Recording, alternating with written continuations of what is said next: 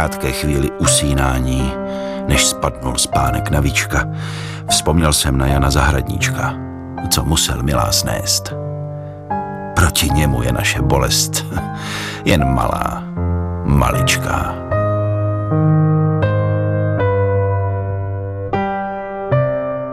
Verše básníka Ivana Martina Jirouse z jeho sbírky Magorovi labutí písně. Otázkou, tématem dnešního Jak to bylo doopravdy je, v komunistických lágrech a věznicích nevznikala poezie? Ze studia zdraví Ivana Chmel Denčevová. Ivan Martin Jirous, který bývá považován za jednoho z největších básníků české poezie 20.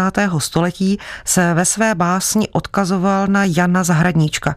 Dokonce s ním srovnával svou bolest, o které napsal, že je jen maličká. Jaká zde byla, či je souvislost s dnešním tématem? Otázka pro hosta pořadu, literární historičku, magistru Petru Loučovou.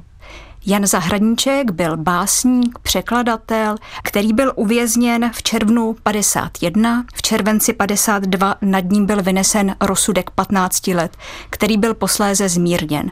V průběhu výkonu trestu se stala velká rodinná tragédie, kdy na otravu houbami zemřely dvě Zahradníčkovy malé dcery. Načas byl propuštěn z vězení, aby mohl uchlácholit manželku, ale na místo původních slibů, že bude amnestován, se musel vrátit na další čtyři roky do vězení. Byl propuštěn v roce 1960 a ještě stihl zapsat své vězenské verše, ale již pět měsíců po svém propuštění umírá. A k tomu ještě připomeňme, že byl velmi zdravotně Jan Zahradníček handicapován. Období, kdy se dostávají opravdu do věznic a lágrů zcela nevinní lidé, jak se říká nositelé slova. Na jakém právním podkladu byli vězněni? Odpovědí může být následující text historiků Tomáše Bursíka a Jaroslava Pažouta z knihy Třídní nespravedlnost. Zákon číslo 231 lomeno 1948 sbírky na ochranu Lidově demokratické republiky ze dne 6. října 48 zaváděl do československého prostředí tvrdě trestané nové činy proti státu, mimo jiné velezradu a združování proti státu, trestné činy proti vnější bezpečnosti státu, vyzvědačství, nedbalé uchovávání státního tajemství, válečnou zradu, trestné činy proti vnitřní bezpečnosti státu a v neposlední řadě trestné činy proti mezinárodním vztahům. K těm patřilo neoprávněné opuštění republiky, poškozování zájmu republiky v zahraničí a podobně. Trestným se stalo i usilování o změnu režimu pokojnými prostředky. Zhrneme-li to, trestán byl i ten, kdo nesouhlasil s totalitním komunistickým státem – Náš lid nemůže být dosti vděčen. Soudruhu Gotwaldovi za to, že s bolševickou prozíravostí a rozhodností soustavně mařil zločinné úklady spiklenců o osudy republiky, že naplnil skutkem svá bolševická slova na zasedání ústředního výboru strany v únoru 1951 ještě žádnému, žádnému z agentů a zrádců u nás stromy do nebe nenarostly a nenarostou. Na, nakonec na každého z těchto lotrů dojde. Na každého dojde a každého stihne zasloužený trest. Literární historik Václav Černý ve svých pamětech napsal – Úder proti naší katolické literatuře byl veden roku 1951 a chtěl být zároveň drtivý a všestraný. Počalo se rozmetáním nakladatelství Vyšehrad v jeho soustavě 1945 až 1948. Z jeho vedení byli rychle za sebou odstraněni doktor Bedřich Fučík, Karl Schneider, František Jirásek. Zastaven byl i 14-deník Vyšehrad a zatčen jeho redaktor doktor Myslivec. Z přátelské družiny katolických a vůbec pravicových spisovatelů byla koncipována údajná konspirační skupina takzvaných zrádců ve službě Vatikánu. Do vězení šli Bedřich Fučík, Jan Zahradníček, docent Zdeněk Kalista, doktor Stanislav Beronský a další. Katolická literatura, stejně jako lidé, kteří byli katolického vyznání, se stali terčem několika tvrdých ataků komunistického státu.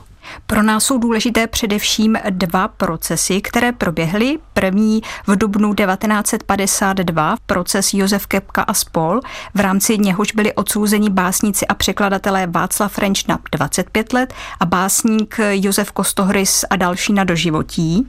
A druhý proces, který se uskutečnil v červenci 1952 v Brně. Tehdy při něm bylo odsouzeno 15 lidí v úhrnu na 216 let. A mezi nimi, některá ta jména už tady zazněla, byl spisovatel ruralista Václav Prokůpek, nakladatelský redaktor, někdejší ředitel Vyšehradu, literární kritik Bedřich Fučík, básník a historik Zdeněk Kalista, spisovatel ruralista Josef Knap, spisovatel František Křelina a v neposlední řadě i básník Jan Zahradníček. Autorem následujících veršů je jmenovaný Zdeněk Kalista. Buď s Bohem země domova, má země přeludů.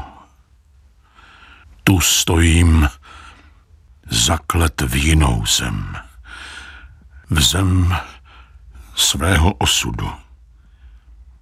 Osudu, který bez úniku je jak měsíci tvůj kruh, kruh prázdna nekonečného, v němž mlčí svět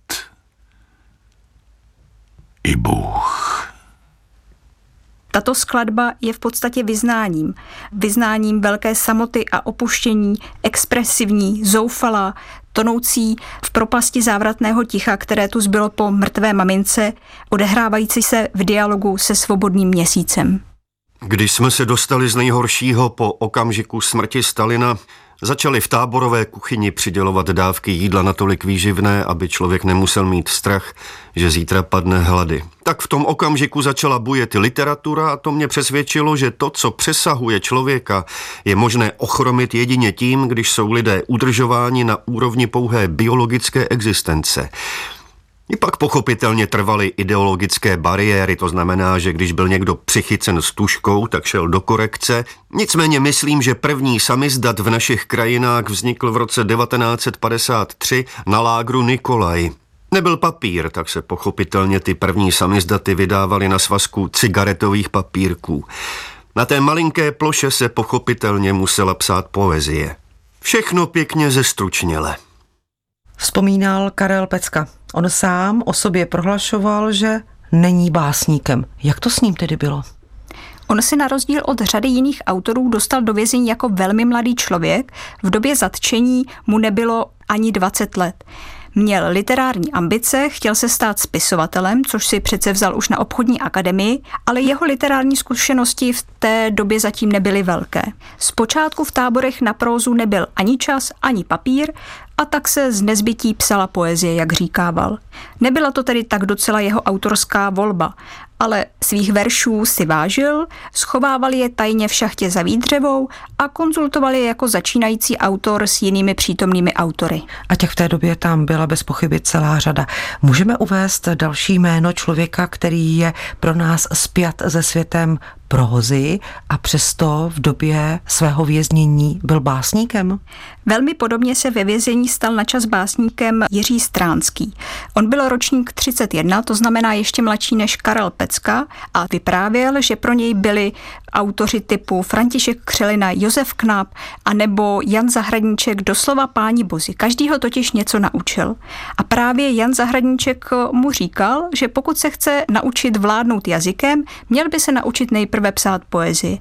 A navíc, že možná někdy přijdou chvíle, kdy se ani prózou nebude chtít vyjádřit. Organizátoři procesů vytvářeli záměrně skupiny tak, aby vždy zahrnovali nějakou ideově a politicky definovanou skupinu, u které se pak hledali vazby k západním rozvědkám a především k takzvanému americkému imperialismu. Někdy ovšem byly do procesu s jednou skupinou zařazeny i skupiny, které tam vlastně nepatřily. Tak například v dubnu 1952 se před státním soudem konal proces s agenty Zelené internacionály, který byl primárně namířen proti aktivistům a sympatizantům agrárního hnutí. Avšak do skupiny byl zařazen i katolický spiritualistický básník a spisovatel Václav Renč. Uvádí historik Jan Rychlík. Jméno básníka umělce Václava Renče už dnes zaznělo. On byl vězněný v Leopoldově v letech 52 až 60 a složil zde řadu veršů. Kromě intimní poezie, kterou dnes literární historici považují za vrchol Renčova básnického úsilí, složil také několik rozsáhlých básnických skladeb a to svědomím, že budou mít duchovní a povzbudivý význam i pro ostatní spoluvězně. O tom, jak se šířila třeba jeho básnická skladba Popelka Nazarecká nebo skladba Loretánské světlo doslova panují legendy. Vězni si tyto skladby pamatovali a předávali z paměti po paměti, někdy i tajně přepsané. A co je zajímavé, tímto způsobem byla tato skladba, ale i další básně, nejenom Renčovi, ale i dalších autorů, vyneseny na svobodu ještě po propuštění těchto autorů a zde také obíhali mezi lidmi. Jiří Hejda, další jméno umělce, básníka, který ve věznici, aby přežil, tak vzal do ruky tušku a psal básně. On konkrétně sonety. Následuje jeden z nich.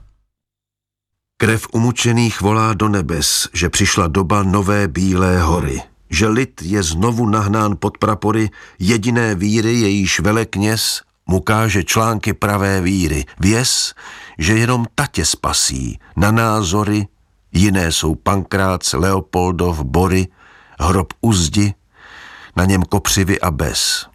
Za zhoní lidi do roboty dráp, za konfiskace mění protestantů, zas nalezne se někdo, kdo je schráp, za procesí jen v jiném pojetí a přes hory jdou hloučky emigrantů.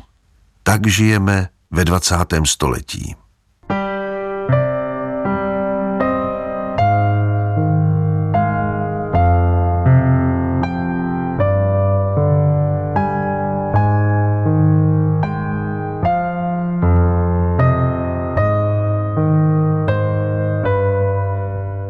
Jiří Hejda nebyl vůbec eh, prapůvodně umělcem ani básníkem, byl to národohospodář a politik ze strany národně socialistické. Do vězení se dostal v rámci soudního procesu Milada Horáková a spol. Jak se člověk, ekonom, počtář stane básníkem? Jiří Hejda zažil tísnivou a ubíjející atmosféru vyšetřovacích, ale i pozdějších leopoldovských samotek. A došlo k tomu, že právě v tento moment, když zakusil samotu mezi čtyřmi stěnami, kde nebylo žádných duševních podmětů, tak se vrátil ke své staré lásce k poezii. Fungovala totiž jako antidepresivum a jak tvrdil, i jako recept proti duševnímu stárnutí. Vybral si ovšem jako střízlivý pragmatik eh, žánr sonetu, protože respektive sonetových věnců, protože ty ho v tom bezčasí zaměstnali nejvíce. Byl to takový matematický úkol, ale zároveň ta pravidelná veršová struktura přinášela řád a útěchu a také, protože je skládal po paměti, snáze se zapamatovali.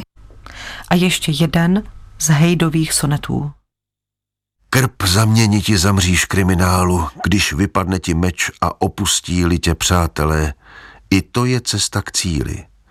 Máš nepřeberný poklad kapitálu, své pravdy, která je ti nad vší chválu a nejmocnější zbraně, mravní síly, jež nakonec vždy ještě zvítězili. I Řím se rozbil o Golgotu skálu. V komunistických věznicích a lágrech byly také ženy. Jednou z nich byla Božena Kuklová Jíšová a následuje její báseň Samota. Obzor mříží uzavřený, cigarety, chleba, sůl. Živote můj drahocený, nevzdaluj se, nevzdaluj. U, monotónně kape voda, čas pomalu odtéká. Za životu pochovali lidé člověka. A každý pohyb, každý vzdech hlídá slídivé oko bez tváře. Zpívat nesmím, mluvit nesmím. Nesmím o zeď žaláře opřít horké čelo, aby tolik nebolelo. V jaké situaci napsala Božena Jíšová Kuklová tuto báseň, na co reagovala? Báseň samota už ten její název prozrazuje, kdy byla a za jakých okolností psána. Bartolomějská 1954, jak zní její podtitul, nebo respektive místo a čas jejího vzniku, označuje pocity, líčí pobyt v uzavřeném prostoru, nemožnost lidské komunikace, bezčasí a neustálý dohled vězenských dozorců. Byla už Božena Kuklová-Jíšová předtím literárně činou? Jako mnohé z jiných vězněných žen, i ona začala psát až ve vězení. Ona sama vzpomínala, že tehdy se ve vězení o psaní pokoušela každá druhá z vězněných žen. To znamená, že to opravdu bylo tak rozšířeno, že se snažili nějak alespoň, řekněme, myšlenkově utéct té hrůze, ve které žili? Oni na jedné straně líčili své osamění, ztrátu rodiny, rodičů, dětí, manžela. Máme třeba jednu báseň, kdy jedna z vězněných žen líčí svůj stesk nad tím, že její syn nastoupil první den do školy bez jejího doprovodu. A na straně druhé řada těch básní je útěšná a posiluje tu ženskou vězenskou komunitu. Řada básní je dedikovaná spoluvězenkyním, přítelkyním z cely a to s nejrůznější náplní a funkcemi. Řada těch básní vznikala při příležitosti svátků, narozenin jako gratulace. A jejich nejčastější autorkou třeba v pardubické věznici byla spisovatelka Nina Svobodová. Bylo více lidí, kteří se stali básníky, umělci opravdu až v té věznici? Ano, byly jich desítky. Jde o fenomén, který se v podobné síle rozšířil i ve vězeních a koncentračních táborech za druhé světové války a tento fenomén pokračoval i poté. Odpověď na dnešní otázku pořadu, jak to bylo doopravdy, je zřejmá. V komunistických věznicích a lágrech poezie vznikala říká magistra Petra Loučová. My jsme se zaměřili po nejvíce dnes na 50. léta, ale úvodem jsme slyšeli báseň Ivana Martina Jirouse který byl vězněn v letech 70. a 80. Lze nějak zobecnit pohled na tu lágrovou poezii, když si představíme ty čtyři dekády komunistického Československa? Vězenská lirika samozřejmě není homogenní, ale mohli bychom ji možná charakterizovat tak, že je to poezie kontrastů kdy se tam střetává svět tam, svět tady v celé, fyzická nesvoboda se svobodou ducha, melancholie a ironie, tíživá a hrůzná realita, jednotvárná vězenská každodennost a na straně druhé mimořádná vybočení z ní. A z tohoto jiskřivého napětí se rodí neuvěřitelně silné sdělení. Vězenská poezie 50. let i se všemi svými limity je stále zajímavější než cokoliv, co vznikalo ve své době oficiálně pod vlivem socialistického realismu a ideologického zadání.